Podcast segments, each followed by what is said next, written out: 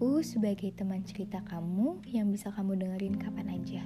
Sebagai penyemangat, penenang sekaligus pengingat kalau kamu tuh gak berenang sendirian.